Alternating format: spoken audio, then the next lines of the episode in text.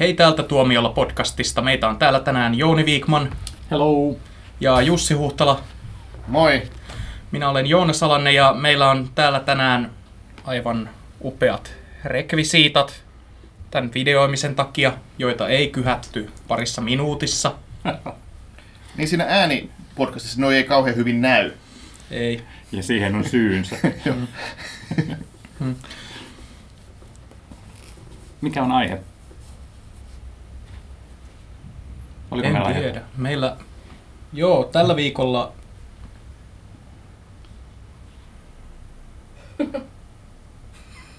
She deaf? Mute, sir. She can hear you. You clean that lab, you get out. This may very well be the most sensitive asset ever to be housed in this facility. You may think that thing looks human. Stands on two legs, right? But we're created in the Lord's image. You don't think that's what the Lord looks like, do you? This creature is intelligent, capable of language, of understanding emotions. tällä viikolla meidän pitäisi tosiaan puhua, hitsi mä nyt oikeasti unohdin, mistä meidän piti puhua. The Shape of Water. Shape of Waterista, eli Guillermo del Toron ö, vetelästä elokuvasta, Ouch. joka sai 12 Oscar-ehdokkuutta, 13. 13. yhden vähemmän kuin mitä on ennätys. Ja on siis yksi vuoden palkituimmista ja en, parhaita arvosteluja keränneistä elokuvista. Ja elokuva, joka käytännössä kertoo Mustan laguunin hirviöstä ja mykästä naisesta ja heidän... Ei, ei, nimenomaan ei kerro. Guillermo del Toro on hyvin tarkka siitä, että tämä elokuva on täysin omaperäinen. Se ei lainaa Mustan lagunin hirviöstä, se ei lainaa mistään 50-luvun hirviöleffoista, missä nimessä se ei äh, lainaa äh, kadonneiden lasten kaupungista ja delikatessenista. No kyllähän toi nyt on vähän paksu. Totta kai se lainaa niistä. Ainakin, ainakin 50-luvun näistä B-kauhuelokuvista. Se on sitten eri asia, että miten se sitten niin kuin tavallaan muokkaa sitä jotain oman näköistään uutta, uutta leffaa. Väitätkö, että Guillermo del Toro valehtelee? Mutta Mä väitän, että sä valehtelet. Mutta siis jos juridisesti puhutaan, niin tämä on täysin originaali juttu, jolla ei ole mitään tekemistä näiden Universalin omistamien hirviöiden kanssa. Kor- korkeintaan homage. Niin, niin aivan, että, siis, että tässähän ei sillä tavalla, että tämä tosiaan niin liittyisi johonkin, että tämä nyt on osa jotain vanhaa elokuva-universumia, josta sitten tosiaan tämä Mustan laguunin hirviö niin kuin olisi otettu tähän. Et ei, sehän vaan muistuttaa sitä, että totta kai tämän nyt kaikki tajuaa, eikö niin? Mutta siis ö, Ei. mä olen, mä olen ymmärtänyt, että Del Toro oli alkuun ö, tarjonnut Universalille, kun ne oli pyytänyt häneltä pizzausta tähän Universalin Dark Universe-leffoihin, niin, niin hän oli tarjoutunut tekemään Mustan laguunin hirviön, mutta hän oli halunnut tehdä siitä tämmöisen rakkaustarinan. Joo. Tämä oli vissiin niin kuin sinä aikana, kun Dark Universeen kuului vielä joku Dracula Untold ja ennen kuin se rebootattiin Paljon paremman Mamin, Mamin. kanssa. Rebootattiin niin jo toisen elokuvan kohdalla. Ja sitten kun tämä hänen Del Toron idea, joka oli siis ö, Kaunotarjan hirviö, Mustan lagunin hirviö, leffa, kun se ei mennyt Universalille läpi, niin sitten hän vei sen Foxille ja sai Searchlightilta mitä 12 miljoonaa dollaria, ettei ihan mitä haluta. Niin, näin se varmaan meni. Kaunotarja Mustan lagunin hirviö. Se, se Niin. hieno nimi. Sehän tässä niin kuin on vähän niin kuin toi ajatus, mutta että ehkä, ehkä turha ajatella niin kuin liikaa sitä Mustan laguunin hirviötä, että se on vaan samantyyppinen.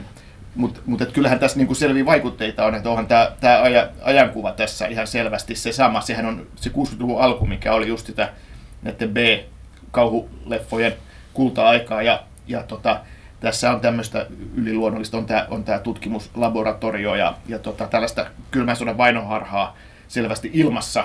Että et kyllähän tämä niinku, just tämä homage, sehän, sehän tämä niinku ehdottomasti on, että tämä on kunnianosoitus tämmöiselle kylmän sodan ajan vainoharhaisille tieteiselokuville, mutta sitten tämä on kuitenkin jotain niin kuin ihan muuta. Eli se on siirretty vähän niin kuin tämmöiseen, tai tehty tämmöinen niin kuitenkin nykyaikainen leffa, missä Niin, on, niin, niin, se on just jännä, että siinä on, on tämmöistä tota, todella hienosti tehty ajankuvaa, joka on myös niin tyylitelty semmoiseksi omaksi fantasiamaailmakseen. Se on niin ihan oman näköisensä maailma. Ja kuitenkin se on niin sellainen tunnistettavissa näistä vanhoista elokuvista. Ja sitten on kuitenkin tämmöistä niin modernia otetta, että ihan vaikka alkaa sitä suorasokaisesta seksuaalisuuden käsittelystä, niin eipä, eipä löytynyt 50-luvulla, 60-luvulla moista. Toi onkin hyvä, koska mä olisin seuraavaksi halunnut puhua vähän seksistä. No, aina. Se, sehän on tota, tässä niin kuin, kun Kuka ajatellaan... nyt on populaarikriitikko? niin, niin kun ajatellaan, että okei, että Del Toro on tehnyt tämmöisen niin kuin ihanan, ihanan tota, kaunoterä hirviötyyppisen fantasian, vähän niin kuin aikuisten satu, mutta okei, tämä onkin, oho, tämä onkin niin kuin tosiaan aikuisten satu, koska se heti alussa tulee semmoista aika, ei nyt sano, eihän se ole mitään niin kuin, Ei graafista, ei. ei graafista eikä rivoa, mutta että, Niin suorasukaista. niin vähän sellaista, että oho, että niin kuin posket, posket punastuu siinä, ainakin joillakin, paitsi kyynisillä katsojilla. ei, ei kyynisillä, vaan sä tarvitset nyt tarkoittaa tätä internet-sukupolvea, Niin, joka on aivan. nähnyt kaiken. niin, aivan, joo. Mutta kuitenkin niin se on tuossa niin kuin, että, että, että semmoinen katsoja, Joka on joutunut maksamaan jo, pornosta. niin, joka odottaa, odottaa että, että tämä tämmöinen niin kuin, tosiaan niin kuin, vähän niin kuin Disney-satu, että pikku, vähän niin kuin aikuisille tehty. Sitten, oho, oho, että aika, aika tota, avoimen seksuaalinen juttu. Mm. Ja, mutta täytyy myöntää, että mä kyllä hätkähdin siinä, että, että, että kun se jotenkin se ennakkokäsityskin oli siitä, että se on just tällainen niin kuin sadun hohtoinen Guillermo del Toron fantasia-elokuva. Ja sitten niin heti alkuminuuteilla ollaan niin kuin lirkuttamassa siellä kylpyaamessa, niin mä olin, okei, ehkä tämä ei olekaan ihan sellainen kuin minä Niin, kuvittelin. niin. Mutta pitäisikö meidän nyt kuitenkin kuuntelijoidenkin kannalta ö, käydä läpi tämän leffan juoni tässä kohtaa? Pitäis. Joo, Jussi, ole hyvä. Ole hyvä, joo. tuota, Shape of Water siis sijoittuu 60-luvun alkuun Yhdysvaltoihin. Päähenkilö on nuori nainen, joka asuu isänsä kanssa. Sally Hawkins esittää tätä nuorta naista, joka on mykkä. Jostain kumman syystä. Se ehkä selviää myöhemmin. Et siinä, on, siihen on ihan syy. Niin? Mistä sä otit tämän isän?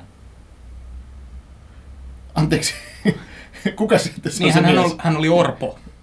Orpo, te, no joo, Otto isä, joo, aivan. Niin, ja tämä nainen, Ja sillekin on syynsä, miksi siellä ei ole äitiä. niin, aivan, tämä nainen on siis, Siitäkö sun posket punot? kyllä, joo. Se on, jo, Mu- ja mu- mä arvostan tota, miten sä annat Jussin selittää tämän Mun, juon. mun, mun posket punottaa just siitä, koska mun ei anneta kertoa nyt tätä elokuvan juontaa ollenkaan. Mä teen koko ajan virheitä. Niin tekikin Guillermo del Torokin. Jatka. Niin, tämä, tämä nuori nainen, mykkä nainen on töissä tällaisessa Yhdysvaltain tutkimus, Yhdysvaltain hallituksen salaisessa tutkimuslaitoksessa ja hän siellä siis siivoo, siivoo lattioita ja siivoo vessoja ja hän siellä löytää, että okei, täällähän on tämmöinen outo tutkimuskohde, eli tällainen kalaihminen ihmisen ja kalan välimuoto, joka on juuri tämä... Hän haluaa tulla kutsutuksi kidusihmiseksi. Okei, aivan tämmöinen niin kuin, kuitenkin tämmöinen Mustan lagunin hirviö-elokuvasta Trademark. otettu, otettu, otettu tyyppi, vesi, vesimies. Ja näiden välille, tämän naisen ja tämän kalaihmisen, kidusihmisen välille sitten syntyy semmoinen, miten nyt sanoisi, erikoinen suhde. Ja sitten hommaa sekoittaa tämä tutkimuslaitoksen johtaja tai esimies, joka sitten tota taas on tämä vähän niin kuin tarinan konna. Vai turvallisuuspäällikkö? Turvallisuuspäällikkö, se on se oikea, oikea termi. Eli tässä on tämä juoni, juoni tota sitten niin kuin pääpiirteissään. Ja mukana on sitten myös Otto isä, joka paljastuu homoseksuaaliksi aika alussa. Ja sehän ei ole tietenkään hyvä, hyvä juttu, jos meet 60-luvulla vaikka baariin ja joku tajuaa, että tämä tyyppi on homo. Eli sisältää siinä käsitellään seksuaalisia vähemmistöjä, muutenkin seksuaalis- se, seksuaalisuutta avoimesti, mutta silti se on vanhanaikainen, tyylikäs, kauniisti kuvattu ja lavastettu aikuisten satu. Joonas, mistä täältä tuli tämä kidusihminen? Öö, mä oon kuullut sitä käytettävän Okei. Musta lagunin hirviöstä. Eli, eli te olette jossain tota, tämmöisellä niin kuin foorumilla päättänyt, että se on kidusihminen eikä mitään muuta. Koska, niinku, koska sanoit, että hän haluaa tulla kutsutuksi, koska, mutta tämä Siis, ä, kalaihminen, aina- kalaihminenhän on mykkä, samoin kuin tämä siivoja. Että se on mielenkiintoinen romanssi, jossa ei ole dialogia ollenkaan. Se oli hieno veto. Joo, mä niin kuin ajattelin vaan lähtökohtaisesti, että kalaihminen on rasistinen termi. Tuo on poliittisesti korrektia Ketkä, puhua ketkä triggeroituu kalaa ihmisestä? Joo. Oh, tulhu-nörtit on varmasti ihan kauhuissa. oh. Tämä, tämä on niin oikeasti masentavinta tässä. Niin kuin, kun oikeasti joutuu välillä miettimään, että miten asettelee sanansa, koska ei jaksa käsitellä sitä itkua, mitä niin kuin, jotkut Ei mennä tohon aiheeseen. Niin. Puhutaan- on Amazon, Amazonin viidakossa useita kidusihmisiä loukkaantui ihan saakelisti juuri siitä, mitä Jussi sanoi. Joo, eikä, eikä ruveta tota, nyt, mä en haluaisi nyt, että Jouni rupeisi pohdiskelemaan, mikä on poliittisesti korrektia ja mikä ei, että en puhutaan vaan sitä leffasta. En pohdiskele sitä, vaan sitä, että tämä oli niin surullisin tapaus siitä, että joutuu miettimään, miten asettelee sanansa, ettei joku Amazonin kala-ihminen loukkaa. Silloin kun, silloin kun minä olin nuori, niin kalaihminen oli ihan normaali sana. No joo, Käytit K-sanaa.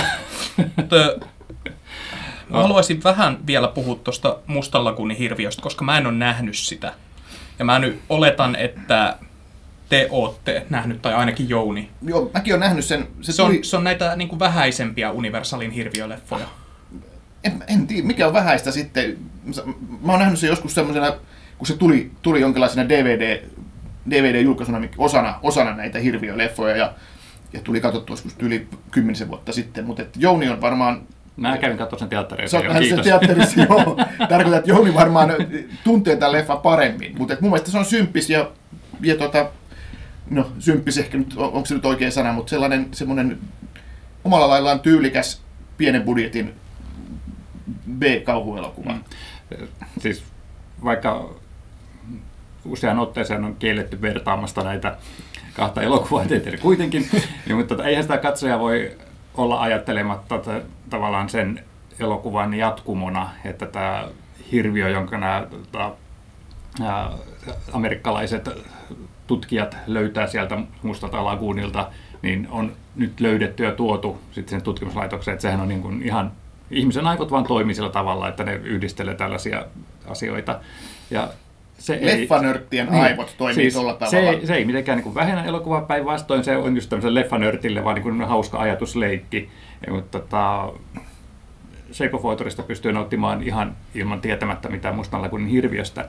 Mutta siinä on mielenkiintoista, että Mustan lagunin hirviöhän oli tämä tällainen niin kuin ty- tyypillinen sen ajan hirviöelokuva, jossa tällainen outo, ei-valkoinen olento himoitsee valkoista naista, joka pitää sitten pelastaa. Ja tässä taas on niin kuin pistetty toisinpäin, että äh, tämä siivojanainen on seksuaalinen olento, seksuaalisesti aktiivi ja äh, niin kuin tekee sitä aloitetta.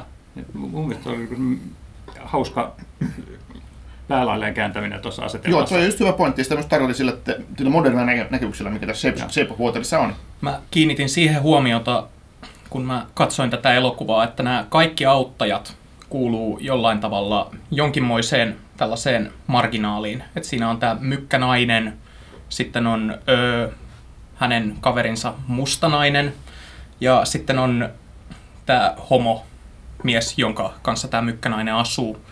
Ja sitten oli vielä, niin kuin sellattiin, että sitten tämä heidän vastustajansa tässä elokuvassa on kuitenkin ö, tällainen valkoinen supermacho ö, harras kristitty mies, joka siteeraa raamattua.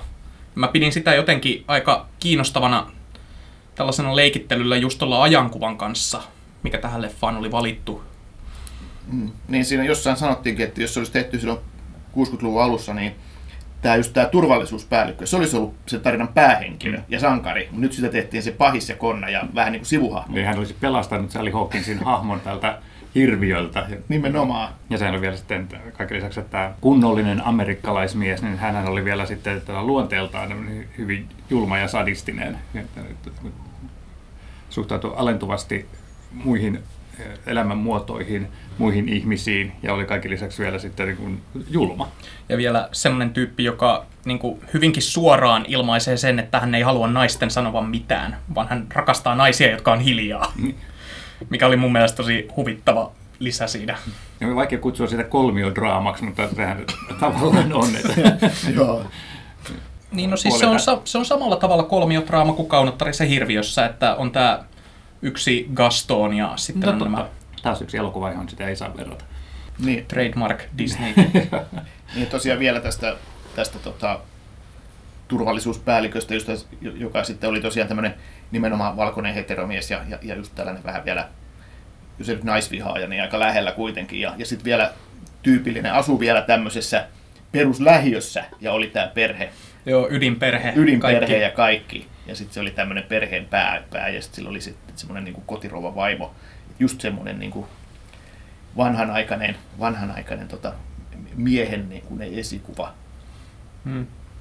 Mä kat- katsoin tätä elokuvaa, niin mä rupesin ajattelemaan, öö, en tiedä muistatteko te semmoinen Brad Birdin elokuva kuin Rautajätti. Joo, No totta kai, joo. elokuva. Joo. Hyvin samanlainen elokuva niin kuin siinä, että kuinka se ottaa tämän öö, 50-luvun tämmöisen arvomaailman ja sitten tavallaan vääntelee sitä, että se ottaa siihen tämän niin kuin esille sen, mitä, kun se aika muistetaan kuitenkin semmoinen hyvin usein nostalgisoituna, että kuinka rauhallinen se oli, kaikilla oli varaa kaikkeen ja oli niin kuin helppoa, mutta sitten siinä on just nämä varjopuolet, joita, joita ei muistella niin lämmöllä tai korosteta niin kuin nämä ö, rasismi ja ö, naisten ö, kohteleminen ja kaikki tämmöinen, niin, niin ja sitten tämä punaisten pelko, se on molemmissa aika iso Mä, mä sain, sain juuri kuulokkeeseeni viestin, että Guillermo del Toro ilmoittaa, että kaikki yhtäläisyydet rautajättiin on täysin satunnaisia, eikä elokuvia tule verrata ei, toisiinsa ei, ei, ei, ei, Rautajätti on trademark Fox, se on ihan ok. Niin. Mut se on Fox varmaan elokuva. suunnittelee näiden välille jo elokuvauniversumia. Mutta oot ihan oikeassa, että Rautajätti on ihana elokuva, mutta tota, enpä ollut tullut ajatelleeksi sitä tässä yhteydessä, mutta tosiaan niin kun, nyt kun sanoit, niin toi yhteys ehdottomasti on olemassa. Niin. Eli tota, mun mielestä tässä voisi ajatella, että leffa on niin kuin tosi u- u- siinä upea tarina, se on moderni tarina ja siinä yhdistellään niin kuin vanhoja tommosia, tommosia satuja ja, ja B-leffoja ja, ja, ja 60-luvun alkua ja kylmää sotaa ja kaikkea tämmöistä, mutta sitten ja käsitellään sitä sitten tosi, tosi tyylikkäästi niin kuin modernilla tavalla. Et se on mun mielestä tuossa Shape of Waterissa niin kuin parasta, parasta, että okei, loistava, loistava idea, lo- loistava tuo, tuo se käsittely, mutta että sitten siinä on vielä se, mikä siinä tietysti on hyvä, koska se on Del Toro-leffa, niin sehän on ihan järjettömän hyvän näköinen. Mm. Et siitäkin mun pitäisi puhua, että mitä oli tehty ne kaikki, no monta, on paljon leffoja, missä on nähty 50-60-luvun autoja ja tämmöistä estetiikkaa, mutta oli toi kyllä niin upean näköistä kaikki se, mitä siinä Mm. oli.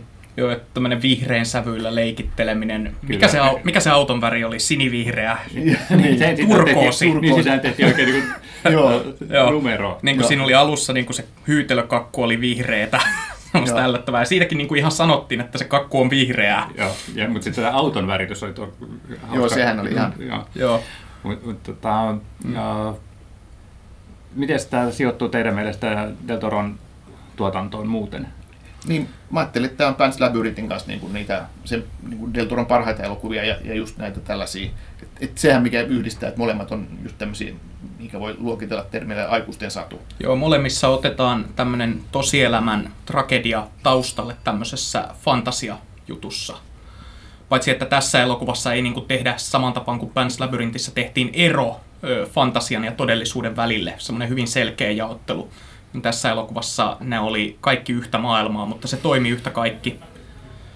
Ei tämä mun mielestä Pan's Labyrinthin tasolle löytynyt, että se on edelleen Del Toron mestariteos, mutta ei sen oikeastaan tarvitsekaan sinne yltää, että Niin. tämä niin kuin, on silti aivan verraton elokuva. Mä kyllä nostaisin tämän ihan, ihan sama, samalle viivalle kuin Pans Labyrinth. Mun mielestä tää on niin kuin, nämä kaksi leffaa, mä, mä en enää pysty niin kuin, sanomaan kumpi niistä on mun mielestä parempi, kummasta mä tykkään eniten, en, enemmän, että ehkä mun pitää nähdä Water uudestaan, mutta että tällä hetkellä mulla on semmoinen olo, että, nämä, että siinä on kaksi Del Toron mestariteosta.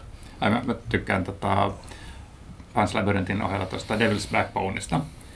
Ja mun mua oikeastaan hävettää, että mä annoin tälle silloin aikanaan kolme tähtiä, kun piti silloin leffan näkemisen jälkeen. Siis Shape of Waterille, Shape of. Waterille antaa. Ja mä oon niin jälkikäteen miettinyt, että, että miksi, koska mitä enemmän sitä miettii jälkikäteen, sitä enemmän siitä on tykännyt. Mutta jotenkin vaan kun ajattelin, että no ei tämä mikään Pan's Labyrinth ollut, niin ehkä tyhmin tapa arvioida niin, elokuvia. koska ne on loppujen Tunnustan lopuksi, tehneeni ne on kuitenkin loppujen lopuksi hyvin erilaiset elokuvat, että Ja sekin on mun mielestä ihan vaan osoitus siitä Del Toron hyvyydestä ohjaajana, että hänen kaikista elokuvistaan ei tarvitse pitää, mutta hänellä on ö, selkeästi hieno visio siitä, millaisilta hänen elokuvien kuuluu näyttää. Ja hän, niin kuin suht, hän, hän tykkää niin kuin, ö, lavastamisesta, hän tykkää kaikesta, niin kuin, että kuinka tämä pitää olla kuvattu. Hänellä on niin kuin selkeä mielikuva siitä, kuinka nämä tarinat kuuluu kertoa. Semmoinen hyvin kokonaisvaltainen visio. Ja ö, tämäkin, niin kuin, että tarina ei voisi olla tämän kauempana jostain Pan's Labyrinthin maailmasta, joka oli kuitenkin satujuttu, ja tämä on enemmän science fiction, tämmöistä nostalgiajuttua. Niin Kutsuitko juuri Guillermo del Toroa kontrollifriikiksi? Niin. Mutta onko sä nähnyt sen jonkun Conan O'Brienin YouTube-videon, jossa ne käy vierailemassa Guillermo del Toron kotona? En. Niin, niin no, hänellä on, joka nurkka on täynnä näitä kauhurekvisiittaa hänen suosikki kauhuleffoista, ja hänellä on niin kuin hänen elokuvahuoneessaan, niin sohvalla on, niin siihen on laitettu nukke, jota ne käytti manaajassa, tämän Reaganin niin kuin, tämän Tämä päänkääntely. pyöritys, joo. Joo. Niin, niin, niin, se on siinä sohvalla ihan vaan niin kuin rekvisiittana. Että hän, Aa, äh, siis, Mä haluan hän, muuttaa hänen luokseen. Joo, siis hän on sisustanut kotinsa sillä tavalla, kuin hän niin kuin, suhtautuu näihin elokuviinsakin. Mä niin kuin, näen, että hän on henkilö, joka on selvästi paneutunut yksityiskohtiin. Mutta mut se on niin kun, hauska, että puhutaan Guillermo del Toron leffoista, niin tavallaan kaikilla on heti sellainen mielikuva, että minkä näköinen se on. Mutta kuitenkin ne on ihan oman näköisiä, ne ei, ei matki toisiaan. Niin. Ja ne tavallaan voisi kuvitella, että, että ne kuuluu johonkin samaan universumiin, mutta ne on kuin oma, Joo. omat maailmansa. toi sama universumiin kuuluva, niin me puhuttiin sitä mustan lagunin hirviöstä, mutta monethan on niin kuin yrittänyt tätä tavallaan yhdistää myös Hellboy-leffaan, Ahaha, koska ei- ei, ei tietenkään, mutta, ei että saa. Siis, eh, mutta saa nähdä yhteyksiä tietenkin, koska sehän on selvä yhteys, että Hellboy-leffassa on myös joka tietenkin perustuu sarjakuvaan, niin siinähän on myös kala-ihminen, eli jota ei sitten vielä sama näyttelijä. Mulla on Eh, Mä haluan, mä, haluan, mä haluan, että editoinnissa piipataan jokainen kala-ihminen tästä nauhalta. Sanois mä K-sanan, voi ei, Mutta- mutta kidusihminenkin on K-sana. tähän tota, anekdootti. Niin, niin, ää, meidän, meidän toimittaja haastatteli Del Toroa tuolla Venetsiassa. Ja sitä varten sitten niin meillä oli mahdollisuus nähdä tämä elokuva. Ja ne aika hyvin sai ennen sen ensi iltaa. Ja sitten leffan jälkeen sitten tämän toimittajan kanssa keskusteltiin siitä että designista, tämän K-ihmisen muotoilusta ja vertailtiin sitä Ape Sapieniin tässä Hellboyssa. Ja sitten tämä toimittaja meni mainitsemaan tästä asiasta Del Torolle ja sai siitä kunnon ripityksen, miten nämä ovat kaksi täysin erilaista hahmoa. No, no kyllähän ne onkin, kyllähän ne onkin, että kyllähän se enemmän sitä mustalakunin hirviötä muistuttaa Jos kuin sitä Ape Sapien. Ape oli paljon enemmän ihmismäinen kuin tämä. Mutta, joo, to, mutta jos ajatellaan, että jos tehdään kaksi leffaa, missä sama näyttelijä esittää kalan ja ihmisen välimuoto, niin eikö nyt saa Herra Jumala katsoa Ei. ja sanoa, että hei, että olisiko näissä olla jotain yhteistä? Ei missään nimessä, että olet mielipuoli. Tuosta muuten tulee nyt mieleen, kun puhutaan tästä kalan ja ihmisen jutusta, kun mä niin kuin mainitsinkin, että ö, tässä Shape of Waterissa tämä kidusihminen on niin kuin, paljon eläimellisempi kuin helpoissa tämä vastaava kidusihminen, joka on sitten taas enemmän ihminen ja semmoinen älykäs. Niin puhuu, ja on, niin kuin se Joo. vi- puhuu vielä sellaisella niin kuin intelligentillä äänellä. Niin, niin sen takia mä tavallaan niin kuin ajattelin, että kun siis mä oon nähnyt Shape of Waterin vasta eilen, ja mulla ei ole ollut aikaa sulatella sitä niin paljon kuin teillä, mutta mä aloin ajattelemaan sitä, että niin kuin, mä olisin ehkä pitänyt tästä enemmän, jos mä en olisi tiennyt ennalta, että tämä on rakkaustarina. Jaa. Koska ö, sit kun se tulee, niin se on... Sitten kun se paljastuu, tämä koko juttu, jo juonipaljastuksia, tämä koko ö, rakkausjuttu ja tämä niin tämän mykän naisen tunteiden laajuus, niin se tulee niin kuin vaan sellainen, että joo, mennään panemaan. Niin, niin mä niin kuin, olin vähän niin kuin sellainen, että tämä on vähän niin kuin jos katsoisi jotain ETtä ja sitten ö, siinä alussa Aa, Eliot... Ei, mä et, et jatka tätä mielikuvaa enää yhtään pidemmälle oikeasti. Poikki, poikki. Mut siis mä niin tarkoitan sitä, että näissä on, niissä on molemmissa tämä sama, niin kuin, että hän tää, niin kuin siinä ö, ET-ssä se jättää niitä skitlessejä siihen maahan ja sitten tuossa Shape of Waterissa hän jättää niitä kananmunia siihen. Ö, Joka ei ollut ollenkaan symbolinen kohta. Joo, joo, ei. mä, Joo, mutta ja sitten, sitten niin kuin kun tämä heidän suhde syvenee, että he alkaa pyörimään siinä toistensa edessä siinä, niin se syvenee mun mielestä todella nopeasti tässä elokuvassa. Ja se on vähän niin kuin jos ET olisi jätetty pois ne kohtaukset, joissa käy ilmi, että tämä ET ei ole mikään eläin, vaan hän on ajatteleva ja tunteva olento, joka on niin kuin tämmöinen vähän niin kuin ihmismäisempi kuin mitä on oletettu. Niin, niin oli, tästä tuli mulla vähän semmoinen fiilis, että se olisi ehkä, että olisiko sitä voinut inhimillistää vielä vähän enemmän, tätä hirviötä. Mutta sitten mä toisaalta mietin, että olisiko se vienyt siitä elokuvasta sitä omaperäisyyttä vähän pois, koska se tavallaan myös on mun mielestä tosi kunnianhimoista, että ne on halunnut tehdä siitä semmoisen hyvin epäinhimillisen olennon, joka osaa viittomakielellä vain muutaman sanan. Niin. Tota, tosta tietysti tuli mieleen tosta, että sä et tykännyt siitä rakkaustarinasta, niin mulle tuli mieleen, että okei, mäkin olen ihan pikkupojan kanssa joskus katsonut kadonneen aarteen metsästä ja sitten jossain vaiheessa, kun seikkailu vaihtuu ja tulee romanssi, oh, no nyt ne pussaa. että, että oliko se vähän semmoinen ilmiö. Mutta että, joo, Ei mut- vaan siis juttu on niin kuin se, että mä tiesin rakkaustarinasta ennalta ja mä uskon, että mä olisin ehkä saattanut lämmetä tälle elokuvalle heti ekalla katselulla paljon nopeammin, jos mä en olisi tiennyt, että se tulee olemaan se käänne. Niin ja etsin nyt merkkejä, mit, mit, Niin. mitkä vie siihen. Mutta tuo pointti oli kyllä hyvä, että et okei, mutta että siitä tehtiin todella, todella niin kuin, miten nyt sanoisi, ei-ihmisen näköinen. Mm. Että, siitä että sekin oli vähän niin kuin riskinottoa siinä, mutta mun mielestä se kyllä toimi. Että siitä, te, siitä tehtiin, niin kuin, Joo. sille ei ollut, se ei ollut mikään niin kuin kaunis, kaunis ihminen, jolla on vaan sattuu olemaan kidukset. Joo, vaan se, se- oli, se oli oikeasti niin kuin eri, eri lajia. Joo, ja sen ed- eleet ja ääntelyt ja kaikki, niin siinä ei ollut, siinä ei niinku ollut sellaista, että kun miettii vaikka joku vampyyrileffa, että kuinka niistä vampyyreistä tehdään aina semmoisia, että oo, kattokaa kuinka seksikäs peto tää on. Niin. Kidusihmisestä ei ole tehty seksisymbolia Ei. vielä. Ei, ei, ei ollut Et seksisymbolia. ei edes yritetty, ja se on tavallaan yksi sellainen asia, jota mä tässä leffassa ihailen, mutta sitten mä tavallaan mietin, että olisiko se voinut tehdä myös vähän toisella tavalla. Että eihän sen tarvitse näyttää hyvältä tai seksikkäältä, vaan se voi näyttää edelleen tolta, mutta että eikö sen olisi voinut tehdä jotenkin niin, kuin niin että olisi niin kuin ollut jotain semmoisia lämpimiä hetkiä sitä ennen, mutta nyt se vaan niin kuin hypätä. elokuvissa pitää vaan uskoa rakkauteen. Ei, ei Hollywood-rakkaus ei ole realistista. Niin. Pitää uskoa siihen, että kun näkee toisen ensimmäistä kertaa, niin sen jälkeen sä makaat siellä tutkimusleirin telttavuoteilla ja mietit, miksi minä en saa tätä olentoa pois mielestäni. Eliot vie ET-huoneeseensa ja ottaa se Hei, no niin, no niin, no niin, no niin, oikeasti. Ah. Sä, tässäkin on ero, että ET on lasten elokuva ja of Water on aikuisten elokuva. Voisimme ja, keskustella tästäkin niissä on L- sama- L-sanasta. niin, mutta mä niin kuin tarkoitan, että ne on, niissä on vähän samaa mm. siinä, että kuinka tämä niin kuin etenee. Mutta sitten että Shape of Water tekee siihen vähän niin kuin twistiä siihen ET-kaavaan, että tästä tuleekin rakkaustarina. Mä taas ajattelin sitä sillä tavalla niin kuin kontaktin ottamisen, että eli sekä tätä siivoja, mitä hänen nimensä muuten oli? Hän oli varmasti nimi, puhutaan nyt siivoojasta, kun en muista. Ja sitten tämä... Clean Lady, hetkinen. Ilaisa, Ilaisa, kiitos. piti luntata. Joo, ja, ja sitten tota, tämä hänen naapurissa asuva homoystävänsä, niin molemmat on niin kuin, marginalisoituja niin omiin juttuihin, koska tämä nainen on vammainen siinä mielessä, että hän ei pysty puhumaan, ja toinen on taas sitten niin kuin, syrjitty seksuaalisuutensa takia. Molemmat ottaa niin, riskin siinä elokuvan aikana ja lähestyy toista, ja toinen onnistuu, toinen ei onnistu, mutta tavallaan pystyy niin kuin, arvostamaan toisissaan sitä niin kuin riskin ottamista ja sen takia auttaa toisiaan.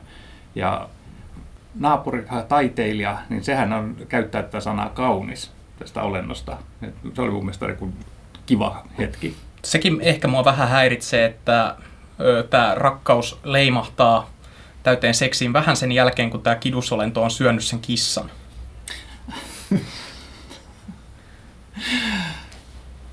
Spoilerivaroitus! Jälkeenpäin. Mutta mut ne, se, nekin oli aika jänniä kohtauksia, ne, missä oli ne kissat, ja, ja to, oma, omalla tavallaan ne niinku kertoi siitä, että okei, toi ei todellakaan ole mikään pelkkä ihminen, jolla on kidukset. Hmm. Siitä hahmosta se kertoi. Mutta mites monta Oscaria tämä voittaa? Voittaako tämä parhaan Ah. elokuvan, parhaan ohjauksen? Vai, vai tota, onko tämä niinku NS liikaa nyt sille elokuva-akatemialle? Ei tämä kyllä kauhean miituu hengessä tehty leffa ollut. Ai jaa, mun mielestä tätä No ei, siis kyllä, kyllä tämä oli, koska tässä kuitenkin niin kuin sanottiin vastaan pomolle, joka haluaa panna siivoojaa. Mutta tota, Että, ajatteleeko akatemia tuolla tavalla, siis missään nimessähän tämä ei tule olemaan semmoinen suuri voittaja, mä sanoisin. Niin. Mut- Mä, mä taas jotenkin lähden siitä, että aina, aina loppujen lopuksi ne elokuva äänestäjätkin, ne haltioituu sitten silloin, kun on kyseessä leffa, joka vaikuttaa niin kuin tunteisiin suuresti ja, ja ne tota, tavallaan kokee, kokee tota emotionaalisia myrskyjä elokuvan päätyttyä ja ehkä itkee vähän, niin tämä on niinku semmoinen leffa.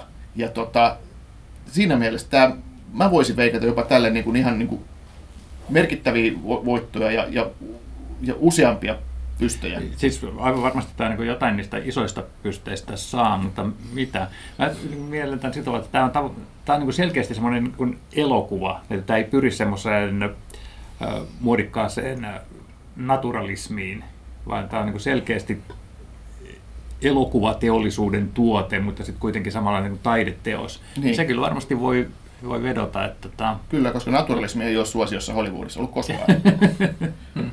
Tässä vaiheessa kisa on kyllä tosi paha sanoa, että kuinka tämä tulee menestymään. Tämä on voittanut paljon kaikkia muita palkintoja, Pidetään Oscareista oma sessio. Kyllä, joo. Sitten, sitten laitetaan Niin. omat veikkaukset pöytään. Niin kuin tässä vaiheessa tuntuu tosi aikaiselta, koska siellä on kuitenkin vielä tämmöinen vähän enemmän Oscar-elokuvalta kuulostava leffa, tämä Five Billboards Outside Ebbing, Missouri tulossa, sekin, joo. joo, joka niin kuin jo konseptin tasolla kuulostaa perinteisemmältä ja maanläheisemmältä, mikä saattaa Joo. Oscar äänestäjillä Mutta kääntää se, kyllä, mutta onko se liian maanläheinen, liian pienimuotoinen? Pitää olla semmoista isoa. Liian ja- naturalistinen. Niin, niin, niin Mutta mä, mä tarkoitan, että tämä Shape of Water voi olla Oscar-äänestäjille taas sitten liian tekninen Mut Mä, mä, en elokuva. ole, mä en ole nähnyt vielä ihan kaikkia ehdolla olevia elokuvia ja mä haluaisin varata aikaa niiden tsekkaamisen Joo. ennen kuin jatkamme tätä Totta keskustelua. kai. Joo. Tehdään niin. Ja päätetään sitten tämä keskustelu siihen, että Shape of Water oli loistava elokuva. ei, niin. Oscaria tai ei, niin loistava elokuva. Ehdottomasti. Joo, se oli hyvä elokuva.